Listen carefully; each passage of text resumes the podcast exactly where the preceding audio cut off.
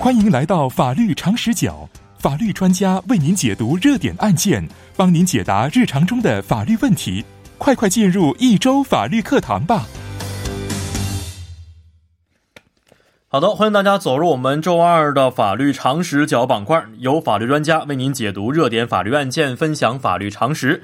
那今天我们邀请到的是来自高丽大学网络法中心的国际法博士黄平平黄研究员，你好。啊，大家好，主持人好，你好。啊，现在呢，随着这个疫情的全球扩散呢，新冠病毒已经是不再是一个国家内部的事情了啊，我们称为这是一个国际性的流行病啊，而且成为了与人类共同体息息相关的这么一个相关的话题。所以今天呢，和黄老师一起从国际法的角度啊，来聊一聊这个疫情期间呢，各国之间的合作与争端啊。其实我们知道，国际法也是老师主攻的专业之一，是吧？对，已经有二十年了。二十年，第一步刚开始这个分法律专业的时候，学的是国际法方面的吗？对，我在上海的复旦大学，在二十年前学国际法的硕士。哦。然后呢，在高丽大学又读了第二个国际法的硕士，然后博士现在快结业了。哦，一直是国际法方面的。对，是。但是国际法里面有很多的分支，我呢主要是国际经济法。经济方面的。对。哦，是。呃，其实我们知道，在学法律的时候啊，大学可能只是打一个基础，对吧？那么将来可能要分成各个不同的一些领域，研究不同的专业的一些领域啊。当初为什么选择国际法这个方面了？啊，因为我本科是英语专业的哦。那么就是说，在考研的时候，就想找一个能够能够用上英语的这样的一个法律专业。嗯嗯。那么国际法是基本上所有的资料都是英文文献，所以当时。嗯，是复旦大学的法学院院长面试我的，然后他觉得从英语过渡到国际法非常好的一个方向。哦，是学习国际法了，是是。那呃，现在在中国国内吧，学习法学方面的很多人更多的是哪个方面的更加民法、民法和民诉、刑诉。哦，他们毕业之后或者找工作的时候，是一般在什么机构去工作呢？基本上的话，我们都会在公检法。公检法方面。公检法还有就公检法机关，嗯，比如说像我最早也在上海市高级人民检察院也工作过，然后呢也有很多同学在律所，嗯，然后呢在司法机构，比如说上海司法局，嗯，这样的公务员机构。哦，这样的是，呃，韩国我们知道律师是非常受人尊敬，而且社会地位非常高的这么一个职业，在中国其实也是差不多的嘛。嗯，不太一样吧？不太一样。对，嗯嗯，中国因为我觉得这个普法的意识在越来越强，所以呢，现在对律师和公检法的人员的尊重会越来越高。高，是是是。那国际法以后面向的这个方面是什么样的工作呢？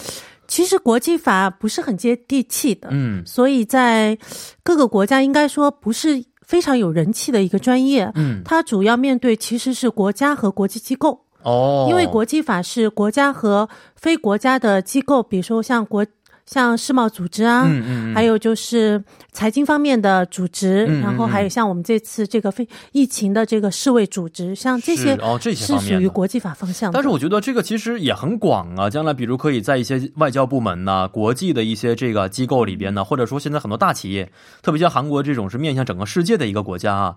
嗯，能够工作或者能够找到好工作的机会，是不是也非常多呀？国际法的话，它的去向其实非常的窄，哦，要么就是基本上我们说政府部门，比如说像您说的外交部，嗯，然后呢，国际组织，比如说像世贸组织啊，还有一些其他的一些具体领域的组织，然后呢，就是研究所最多，研究所方面，哦，其实其实我们知道，有的时候啊，一个国家。也会跟另一个国家，甚至很多国家同时打官司的情况也很多，是不是？对的，是这种情况，可能需要的是国际法方面的一些专家了。对，国际法诉讼就是国际法这块的话，会涉及到诉讼仲裁。那这块呢，确实是国际法专家的一个强项。还有包括在国际法的领域，因为我的主要专业是国际网络安全法。嗯，那么在国际网络安全法领域呢，就会像全世界现在都要共同面对信息的泄露，然后黑客。对。还有就网络的不安全，嗯，像这些的话，不是每一个国家它单独去作战的，而是全球的国家共同来制定相关的法律制度，然后呢，通过就是双双边的公双边的合约，或者是多边的合约，嗯，甚至是国际层面上的公约，嗯，这样的一些准法律的方式来约束这样的犯罪行动。是是，所以我们发现这国际法可能跟很多国家甚至全球有很多的关系在里边呢，也反映到现在最近的这个疫情的一些问题了啊。那看看这一次新冠肺炎啊带来的一些跟国际法相关联的一些事情吧，能不能给我们首先介绍一下呢？嗯，首先呢，我觉得这次新冠肺炎，其实我们说它引起全球的一个关注，嗯，是起点来自于世界卫生组织，嗯，访问中国，哦，然后对这次的疫情的一个了解，嗯嗯，然后做出的报告，并且对这次疫情的定性，对中国说作为一个比如说国际关注的突发公共卫生事件，嗯的一个定性开始的。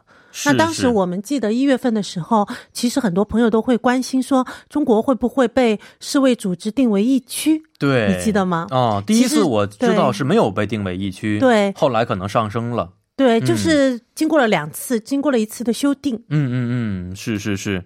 啊，所以看来这个其实能不能把中国定为疫区，也是按照当时的啊世界卫生组织里边的一些法律法规来去规定的。对的，没错。是。那首先我们来了解一下吧，这个世界卫生组织啊，啊，英文应该是 WHO 是吗？对的。啊，它是一个什么样的组织呢？它呢，就是说我们说它是世界卫生组织，那就涉及到卫生安全。嗯。那因为是世界卫生组织，所以涉及到的是全球人类共同体的这样一个共同的卫生安全。嗯。那一般国内的一些。我们说一些小病啊什么的就不涉及到这样一个层面，嗯，但是，一旦涉及到某一个病情，特别是像我们说传染病，它是没有国界的，嗯，那传染病就会导致全球多数国家被传染，嗯，这样的事件就是典型的世卫组织关心的事件。哦，那因为传染病的情况呢，所以在两次世界大战以后，就是发现了这样的一个，因为伴随着飞机、轮船的一种往来，嗯，人就国家之间的往来非常的多，在这种情况下，传染病。往往在一个国家是控制不住的，嗯，所以呢才会有世界卫生组织的需求，嗯，那么有了这样的一个组织以后呢，它就有每个组织它都有自己的宪章，嗯，比如说像 WTO 组织也是世界贸易组织也有自己的宪章一样的，它有了这样的宪章呢，就叫世界卫生组织的法律，我们叫世界卫生组织法，嗯嗯，那这个法律呢就制定了这个世界卫生组织的功能机构，然后呢有最早有创始国就是。这个公约出来的时候，对对，没错，有一个加入国，有一个签约国。那像我们现在提到的世界的主要国家都进入了这样的一个组织。哦，那么进入这个组织以后呢，有什么义务呢？他就要根据这个组织的这些规章制度，再去遵守传染病相关的这些义务。嗯，然后也要承担传染病相关的责任。哦，所以这个就让一个国家在传染病事件发生的时候，嗯，他没有办法说。你不用管我，你不要到我的国家来，我不。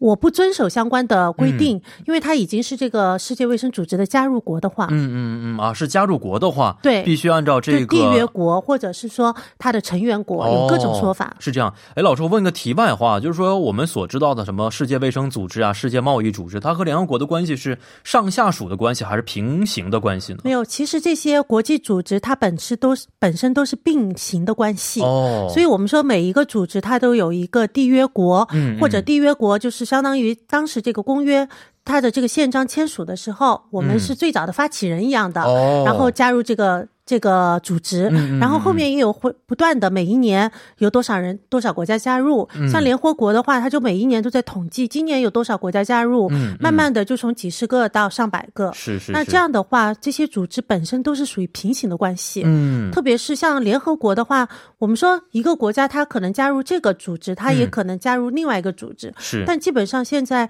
这几个主要的。组织基本上所有的主要国家都加入了的，所以它相当于会有一个交叉性的一个义务在里面，不排除是有的时候可能会出现一些功能的重复性。对，是是是。好，我们再说回这个世界卫生组织啊，我们刚才简单了解一下世界卫生组织的这个具体功能是什么样的。那它在预防传传染病的方面有着怎么样的一个具体的功能呢？嗯，它主要是靠它的世卫组织法这样的一个呃公约，就是它的我们叫做宪章，或者像它的这个组织类的宪法来进行这样一个规定。那么就是说，这样一个赋予了这个组织呢一个在全球范围内的一个准立法权。嗯，也就是说，我们说国际组织的这种法律，从国际法角度上来讲，它不是一个国家的国内法。嗯，但是在国际法上面，它也是有一定的它的法律约束力的。哦，那么它的这个法律约束力，就是准确的讲，是针对它的。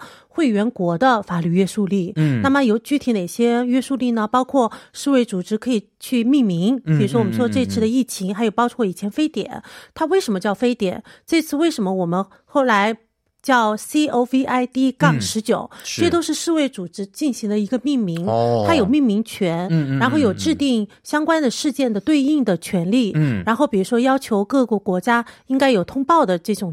义务的权利，像这些都是通过这样的一个公约来进行约束的。是，呃，那这个世卫组织里边有一些公约，有一些宪章和类似于法律的一些存在啊。它如果跟本国的一些法律相冲突的时候，这个国家缔约国或加入国是需要完全服从的，还是说应该？啊，有协商的这个余地呢。其实这个您提到这个主题呢，就有点类似于是国际法在国内法当中的一在一个国家的适用问题。哦，那其实这个可以写一篇博士论文了。啊，是吗？那今天算了，咱们这个时间 可能也不够，是不是？问了一个题外的问题啊，是啊。再回到我们这个 WTO 的啊 WHO 的这个功能方面啊，能不能给我们具具体举一些例子来说明它到底在世界当中起到一个什么样的作用呢？嗯，它首先就是说。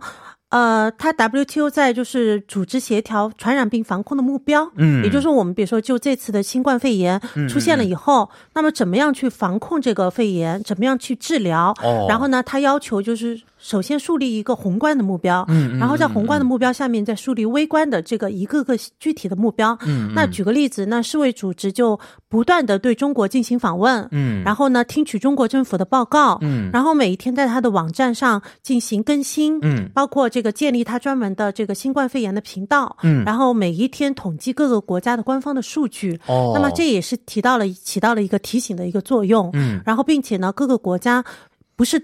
不是孤军作战，而是要协同作战的。哦，那么这个就涉及到了各个国家之间的利益的冲突的问题。是是是。那世卫组织要在中间进行协调。协调是，但是没有一个强制性的这么一个法律方面的效应，是协调作用更多一些。怎么讲呢？就说我们说所有的国际组织，它在一定程度上是有点弱势群体的感觉，有点像第嗯，就是中间和事佬去协调的这么一个。其实这也是为什么这么多年国际法。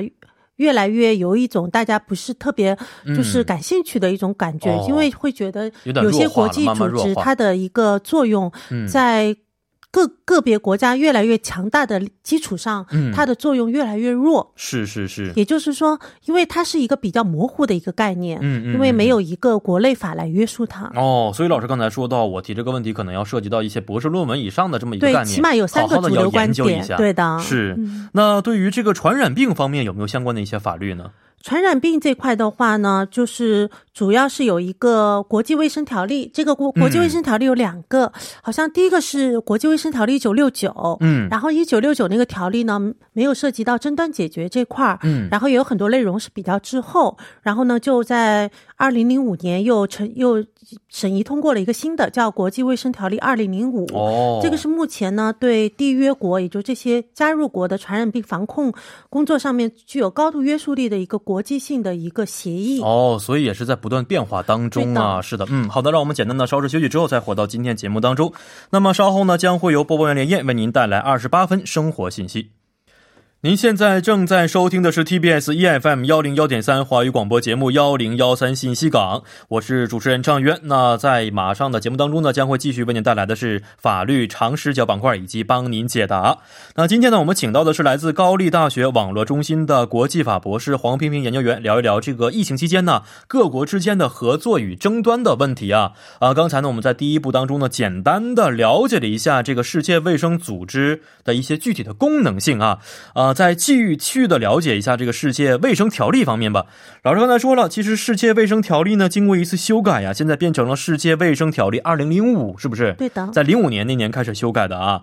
那缔约国有哪些与传染疾病相关的一些义务吗？那我们说呢，就在传染病发生了以后呢，缔约国应该有个及时完整。准确通报的一个义务。嗯，那么这个义务呢，是针对 W WHO 就世卫组织而言的，而不是针对其他国家而言的。嗯嗯，那这个你通报了以后呢，要要不断的通报。哦，那每一天，比如说每天的更新，疫情的发展变化，然后呢，要制定本国如何去应对这个疫情的这样的一个。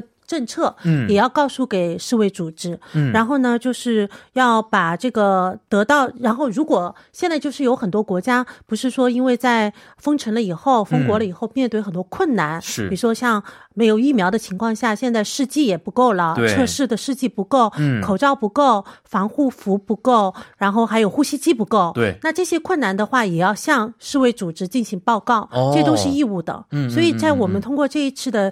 因为这次的新冠疫情跟十几年前的非典不一样，嗯，它是在一个网络高度发达的一个社会发生的，是。那所以说，我们可以每一天通过网络了解到哪些东西不够了，哦，哪些东西是有问题的，哪些困难发生了，嗯，而且不是我们国家，包括每一个国家，嗯，每个国家的情况都会了解到。所以呢，这次的疫情可以说是把这个国际法在这个疫情当中的一个作用，完全的。展现出来了，是啊，一想非典其实是在十七、十八年前的事情啊，对的，二零零四、二零零二、零三的这个季节去爆发的。那现在看来，这个不到二十年的期间，确实世界发生了非常大的一个变化，对的，特别是网络方面的变化，是不是？呃，那除了这个传染病的通报之外，还有其他的一些义务存在吗？嗯，再补充一点，就是传染病通报这块，中国具体做了哪些情事情？嗯，那就是像。中国是从一月三号开始向 WTO 组织、WHO 组织，然后周边的国家以及美国通报了疫情的信息和防控的措施，并且持续通报实验室的检测结果、危险的来源类型、病例患诊。确诊人数，嗯，然后疑似人数、死亡人数和影响传播的一个变数。一月三号开始，对的，一月三号开始一直在通报的。嗯，然后呃，这是中国这边可以说是尽到了 WHO 的一个通报的要求。嗯，那除了通报以外呢，还应该有一个就是说将将其收到的其他来源的信息进行一个核实和报告。嗯，然后向 WHO 进行。确认，然后 WHO 进行了评估以后呢，再给出一个相关的意见和建议的这样的一个义务。哦，然后呢，就是说，嗯，还有一个，这里面涉及到我们说这次疫情是全世界范围发生的，是。那这里面主要有啊发展中国家，就是开发道上国国家，以及。极其落后、贫穷国家和发达国家，那现在发达国家都面临这么多困难，我们可以想象，极度贫困的国家，比如说非洲或者亚洲的一些某些国家，会有非常多的困难。是，那么他们在卫生、公共卫生制度上面能不能建立这样的一个体系？这个也是。他们的一个义务。就是说，缔约国应该是在二零零五这个卫生条例生效后的五年内，也就是二零一零年之前，尽快发展国内的这个一个应对公共卫生事件的能力。哦，但是实际上，这个能力如何去评估它？这个能力是不是持续的有效？我想这一次疫情会让很多的国家都发现了这个。问题是是啊，把以前的问题可能都完全的暴露了出来。没错，是那呃，其实啊，我刚才也简单的说到了，其实各国对于传染病的一些情况可能不尽相同，认识也不太一样，包括国家的这个经济实力啊，啊，还有国家的整体的认识方面都不太一样啊。因此，在这个传染病管控方面，会有一些争端存在吗？其实蛮多争端的，包括我们说现在网络上的口水战也是这样的争端。嗯嗯，那主要会是为什么会有这种问题呢？因为比如说世卫组织它有这样的一个要。要求，嗯，那么这么多国家都加入了这样的一个组织，但是每个国家都有自己的国家利益，是。和自己的特特定的国情，嗯，那在这个共同的统一个标准下面是很难去协调的，没错。那么举个最简单的例子，这次新冠疫情之后，那封国的国家，嗯，那么交通就物流全部都阻断，然后不让出国，不让入国，嗯，然后还有就是说贸易也。因此而断掉，嗯，那么就是甚至有些国家可能整整体就完全与世隔绝了，嗯嗯，那这样的一种情况下的话，那其实就会带来很多我们提到的可能产生不正当的非关税的贸易壁垒，哦，这个贸易壁垒就相当于说我不是，比如我们一般了解的就是用关税去控制。别的国家的物品的进入，对吧？但是这次的话，可能通过航空管制，通过传播的管制，然后通过检验检疫，就让很多产品可能就不能够进来。哦，那不能够输出，也不能输入。嗯嗯，这种情况也是会涉及到每个国家的。切身的利益哦，所以从一个传染病方面的一个争端发展到其实跟贸易方面有关系，没错，这么一个争端在里边是，如果真的发生这些争端的话，其实应该怎么去解决，也是大家非常关心的问题了。对的，最早的那个卫生条例是没有，就一九六九年条例是没有一个争端解决机构的。嗯，那我们说回就是像呃 WTO 世界贸易组织，它就有一个 DSP 争端解决机构，那么专专门针对。就是国家与国家之间的贸易纠纷进行一个调解、斡旋、和和解和诉讼的这样的一种。机能，嗯，那么其实 WHO 它作为世卫组织，它也有这样的一个机能，嗯，那么就是说国家与国家发生了问题之后呢，当然可以通过双方的和解，嗯，然后呢，通过世卫组织出来的调停，在中间的斡旋，来帮大家得到一个圆满的解决，嗯，如果不能解决的话，它还有一个仲裁的这样一个机制，就有点像我们说的陪审团的这样一个制度，嗯嗯，哦，通过这么方法去解决这些争端，对的，希望通过和平的方式啊，嗯，我们也关注了。最近的一个新冠肺炎相关的一些争端在里边呢，那么特别引起中国人民注意的是这么一条新闻呢，就是说个别的一些国家和地区，包括个人呢，使用了中国或者中国特定区域来去命名的这么一种情况在里边。呃，您是怎么看待这个问题的？其实我觉得。这里面有一个蛮有意思的现象，就是在一月份到二月底的时候，嗯，那韩国这边的话也会有一个就是报告疫情的实时报告的一个网站。是，那我呢是把它呃收藏了以后，每天都去凌晨两点，嗯，去关注，因为凌晨两点开始就有西方国家，他会因为白天嘛，下午的时间他会他会更新他的当日的头天晚上的数据。嗯，那么最开始这个网站的域名，嗯，就叫做某一个地名的。哦，是。我们原来节目当中其实也引用过他的一些这个里边的一些数据，而且把这个网站当时希望介绍给各位听众朋友，所以后来我们审核之后觉得不是特别的恰当。但是呢，这个网站这个英语名他后来改了，嗯，是的。所以同一个网站，他后来改成就是那个世卫组织统一的这个 C C O V I D 杠十九，还加上了韩国这边叫的叫做 Corona Virus。对。所以呢，就是这也表明了，就是说国际法、国际卫生组织在这次新冠。那个肺炎当中的一个影响力吧，嗯嗯嗯，那么这个就是说。这种命名是不合法的。哦，命名是不合法的，对的，是，所以还还有很多人觉得这是一种言论自由，说我希望把它去称为这个名称也是可以的，其实是跟世界卫生组织相关的一些法律是相违背的，是吗？对，因为我们刚刚提到世卫组织它有一个命名权，嗯，那么它就在命名权的这个权限下面，它制定了一个命名的规则，嗯嗯，叫做病毒命名最佳实践原则，哦，它里面就是要求一定要避免使用地理方位，也就是某个国家。家某个城市，嗯，某个地名，要是具。避免使用人名、动物名称、食物的种类，嗯，也就是说，还有就是包括一些煽动性的词，比如说致命啊，哦，然后流行、不明，总之这些单词会带来人的一种心理上的恐慌。是，所以呢，简单来讲，它就是说，不要让这个名称和特定的一个地理位置、人群或者动物产生联系。那么，所以我们说到以前的像中东呼吸综综合症，你还记得吗？是是。然后还有就是，比如说。很早年前的西班牙大流感，像北美的一个猪流感，这些其实都是。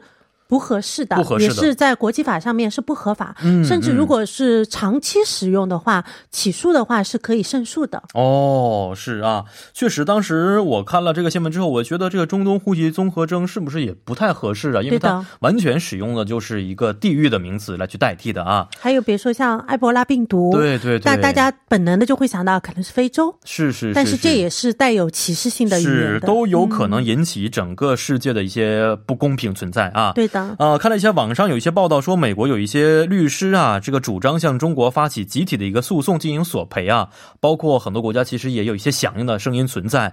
呃，您觉得这个是在国际法上有法律基础存在的吗？其实我也觉得比较震惊的就是，我在某一个呃社交平台上面就是看视频，嗯，那就看到美国的有几个律所他们在上面打广告，嗯，就是说我帮你们去打这样的官司。然后去起诉中国中国政府，嗯，但是这样的话，其实我们可以去判断，就是他起诉的依据是什么，他的罪名是什么，嗯，那不外乎就两种，一个就是说，呃，病毒产生于这个国家，嗯，那么发源地可能是这个国家，他会觉得这个国家带来了全球的一个危险，嗯，然后第二个呢，就是说这个国家如果他认为在病毒发展的过程当中有隐瞒、有不作为，嗯，那么他可以去采取这样的一个罪名，嗯，但是从这几点来看，其实中国都是不是这样子的。首先，我们说到目前到今天为止，这个发病毒的发源地是哪里，其实没有一个。确定的说法，嗯，那这个说法应该是由 WHO 组织。来进行一个官方的一个阐明，但是目前没有的。那么也就是说，发源地是哪里没有？嗯，这里面会产生一个问题，就是说它爆发可能是在中国，嗯，但病毒到底是哪里发源的？嗯，这个是另外一个问题。哦，那第二个呢，涉及到就是说国家政府的不作为。嗯，那么这里面就要去看了，这个国家的政府它有没有去去违反 W T W H O 这个世世界卫生组织的这个条例？嗯嗯，比如说有没有不及时的去报告？不及时的申报自己的疫情，嗯嗯，然后呢，不及时的跟进这个政策的变化，还有像就是说有没有及时的去整治自己国内的人民，哦，像这些情况，我想目前这个网络这么发达的一个世界，我们应该都有目共睹，嗯，看中国政府是一路走过来是怎么样在做的，嗯嗯嗯，所以从这两点上来讲，其实基础可能是不存在，都站不住脚，对的，没错，是是比较比较。纯粹是一个炒作吧，我认为是是，但是有没有可能性说一个国家在某一次的事件当中应该去承担一些责任呢？国家要承担责任的话呢，就是说，呃，从国际法的角度上讲，因为我们有一个研究领域叫做国家责任法，嗯，它是一定有这样的一个国家责任在里面的，嗯嗯。那么我们就说，呃，国家责任这块的话，就要看，嗯，它是这里面就涉及到一个国家对全体。全人类社会，嗯，和一个国家对另外一个国家或另外几个国家有没有这样的不法行为？哦，那么首先要看这个加害的国家，它有不法行为吗？嗯，那么受害的国家，它的受害的损失是什么？是。那从这两两点上来讲，我想应该都是很难去举证的。嗯，首先，中国政府它没有加害行为。嗯，因为这个这个病毒，它目前都没有确定它的发源到底是源于什么。那么可能是大自然的一个。演变的一个结果。那另外一个，这些受害的国家，它的受害、它的损失是不是来源于中国政府的加害？嗯嗯嗯，这个应该是完全是没有这样一个法律。依据证据，对的，证据在这里边是，所以呢，可能呃，在本次的事件看来啊，呃，现在老师刚才所提到的这些西方国家的一些言论呢，可能是并没有一些法律依据的，是啊，也真的希望这次的疫情能够完全的结束，是不是恢复大家的平静生活啊？好，今天也是非常的感谢黄老师的介绍啊，咱们下一期节目再见。好，谢谢，嗯，再见。那下面为您带来的是今天的帮您解答板块。